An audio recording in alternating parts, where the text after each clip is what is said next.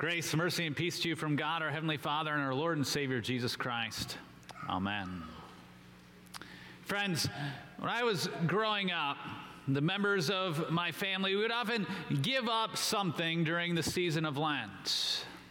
Something that we would regularly enjoy, something that would be a real sacrifice for us. And for me, usually this something was my all time favorite vice soda. Well, I grew up in Minnesota, so I didn't give up soda. What I gave up was pop. Gave up pop. As someone who loves the sweet taste of soda pop, it was genuinely hard for me to go the whole season without it. But I knew that Easter was coming. And when it finally came, and I woke up usually very early because my family liked the sunrise service, I would jump out out of bed and I would go and I would find myself some soda, usually Mountain Dew. and I'd pour myself a glass. And then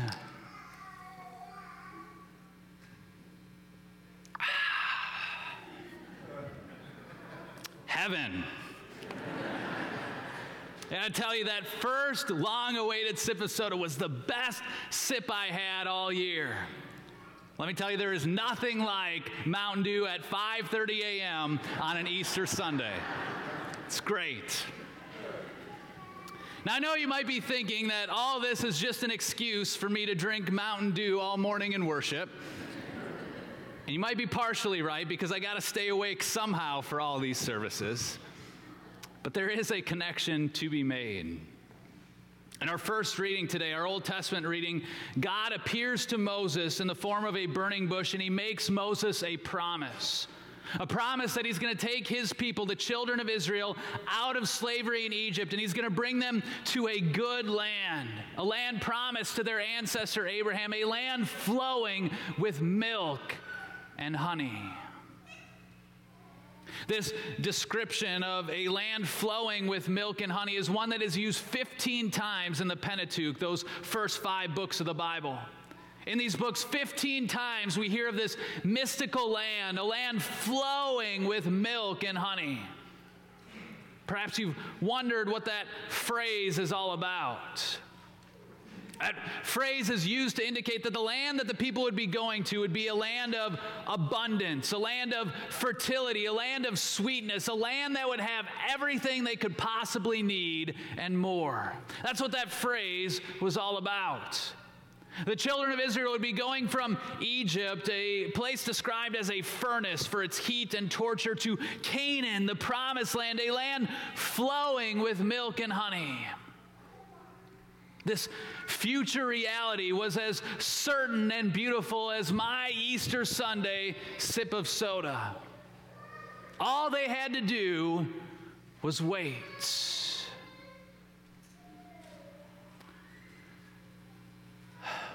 But therein lies the proverbial rum. The people could not wait. They grew impatient. They grumbled. They complained. They rejected God, turned their back on Him, and they even wanted to kill Moses.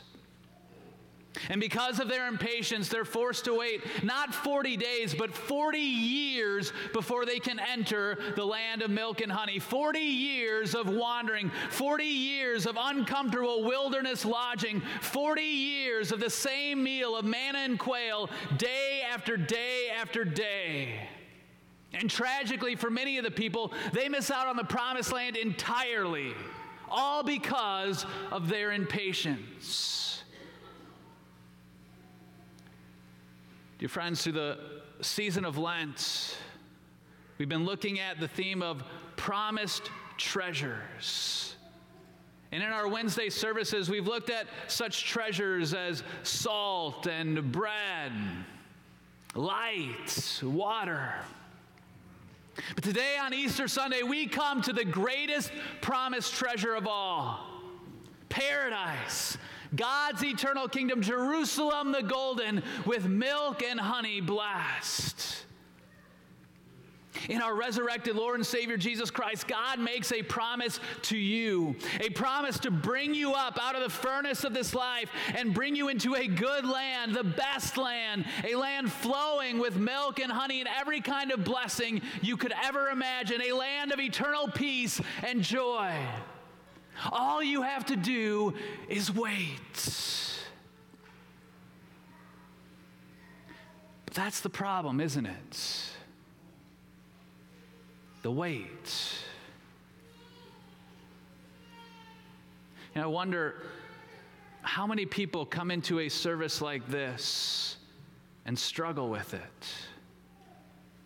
Because it's supposed to be this day of joy and fanfare and celebration, but deep down you really don't feel it because your life is kind of a miserable mess. And there are things that you just can't ignore. You can't ignore the painful isolation.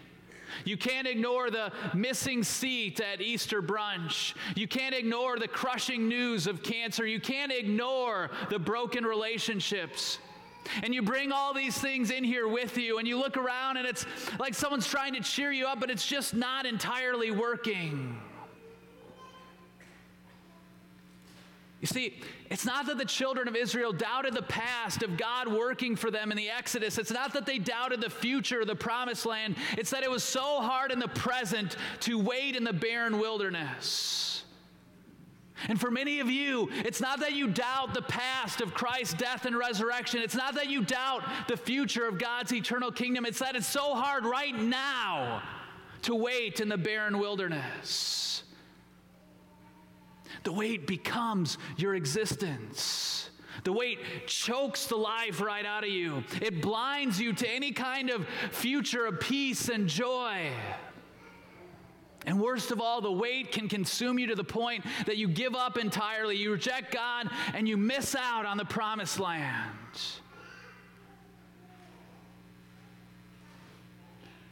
How sad it would be to miss out on an eternity of abundant joy, all because we just could not handle the weary weight. And yet, tragically, how many people, like the Israelite fathers before them, end up in this situation, missing out on the promised land because they could not handle the weight?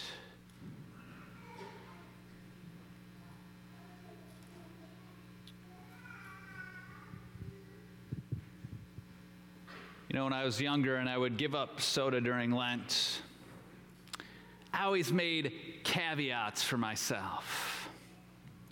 Blessed exceptions. If I was at a birthday party, for example, and they were offering soda along with the pizza, guess who was having some soda that day?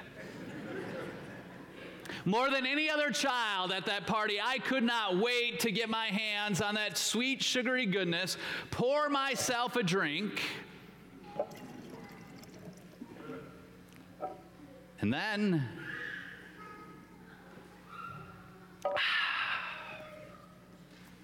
so great. What a blessed reprieve from the wilderness of Lent. I think I can make it a little bit longer, I would say. Well, friends, our God does the same thing for us in our wilderness wait. He gives to us a foretaste of the feast to come.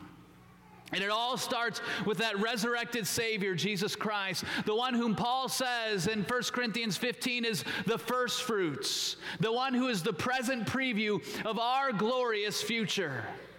It's not, Alleluia, Christ was risen. He was risen indeed. It's not, Alleluia, Christ will be risen. He will be risen indeed. No, Alleluia, Christ is risen. He is risen indeed. Alleluia.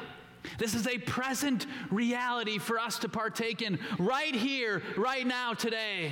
Today, you can cling to the resurrected Christ. Today, you can hold on to him. He's here right now, even as you await your own glorious resurrection.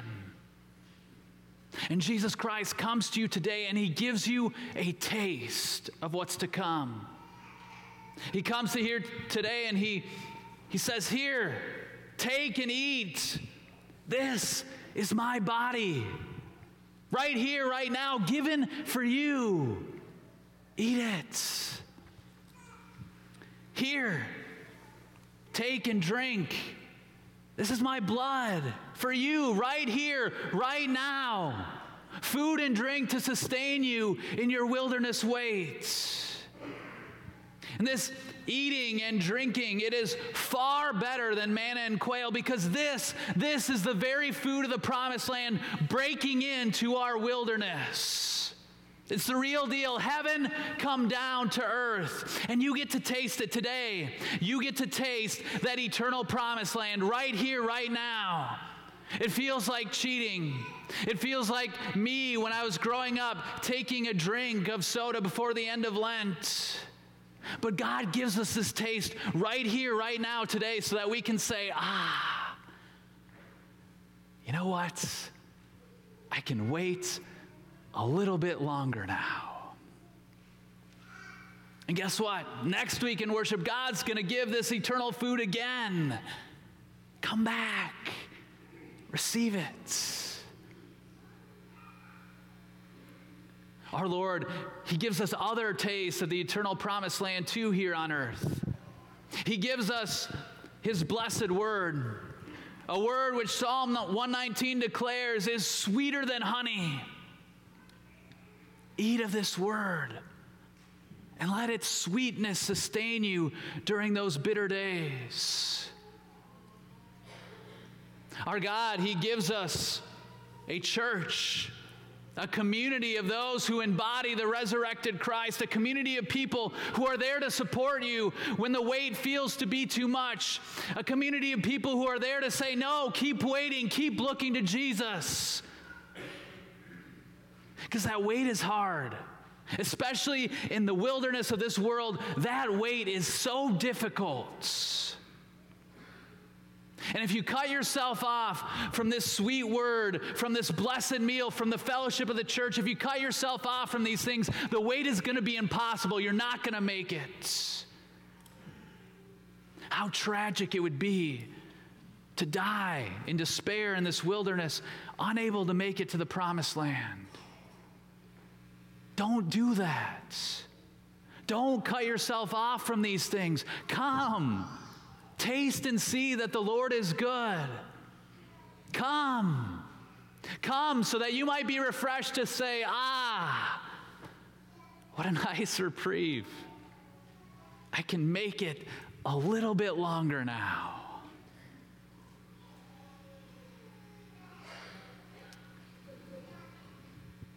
You know, I used to think that there was nothing better than Easter morning Mountain Dew. But this, good as it was, this pales in comparison to what awaits me on that final Easter. As we sing Jerusalem the Golden in a moment, I want you to picture it. I want you to picture God's eternal promised land. What it's going to look like, what it'll sound like, what it'll feel like, who will be there. I want you to picture it all. And when you have that picture in mind, I want you to try to picture something even better than that. When you're there, picture something even a little bit better.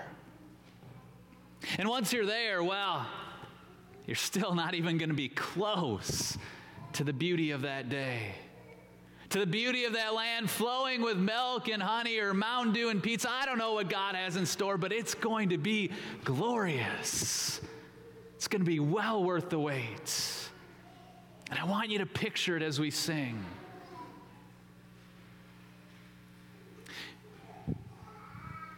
I also used to think that this whole sacrifice thing that it was getting me ready for the sacrifice of Good Friday.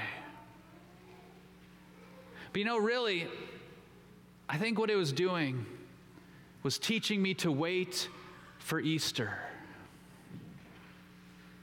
Well, friends, drink up. Because Easter is here. And the Easter of all Easters is coming soon. I don't know about you. But I think I can wait just a little bit longer. Amen.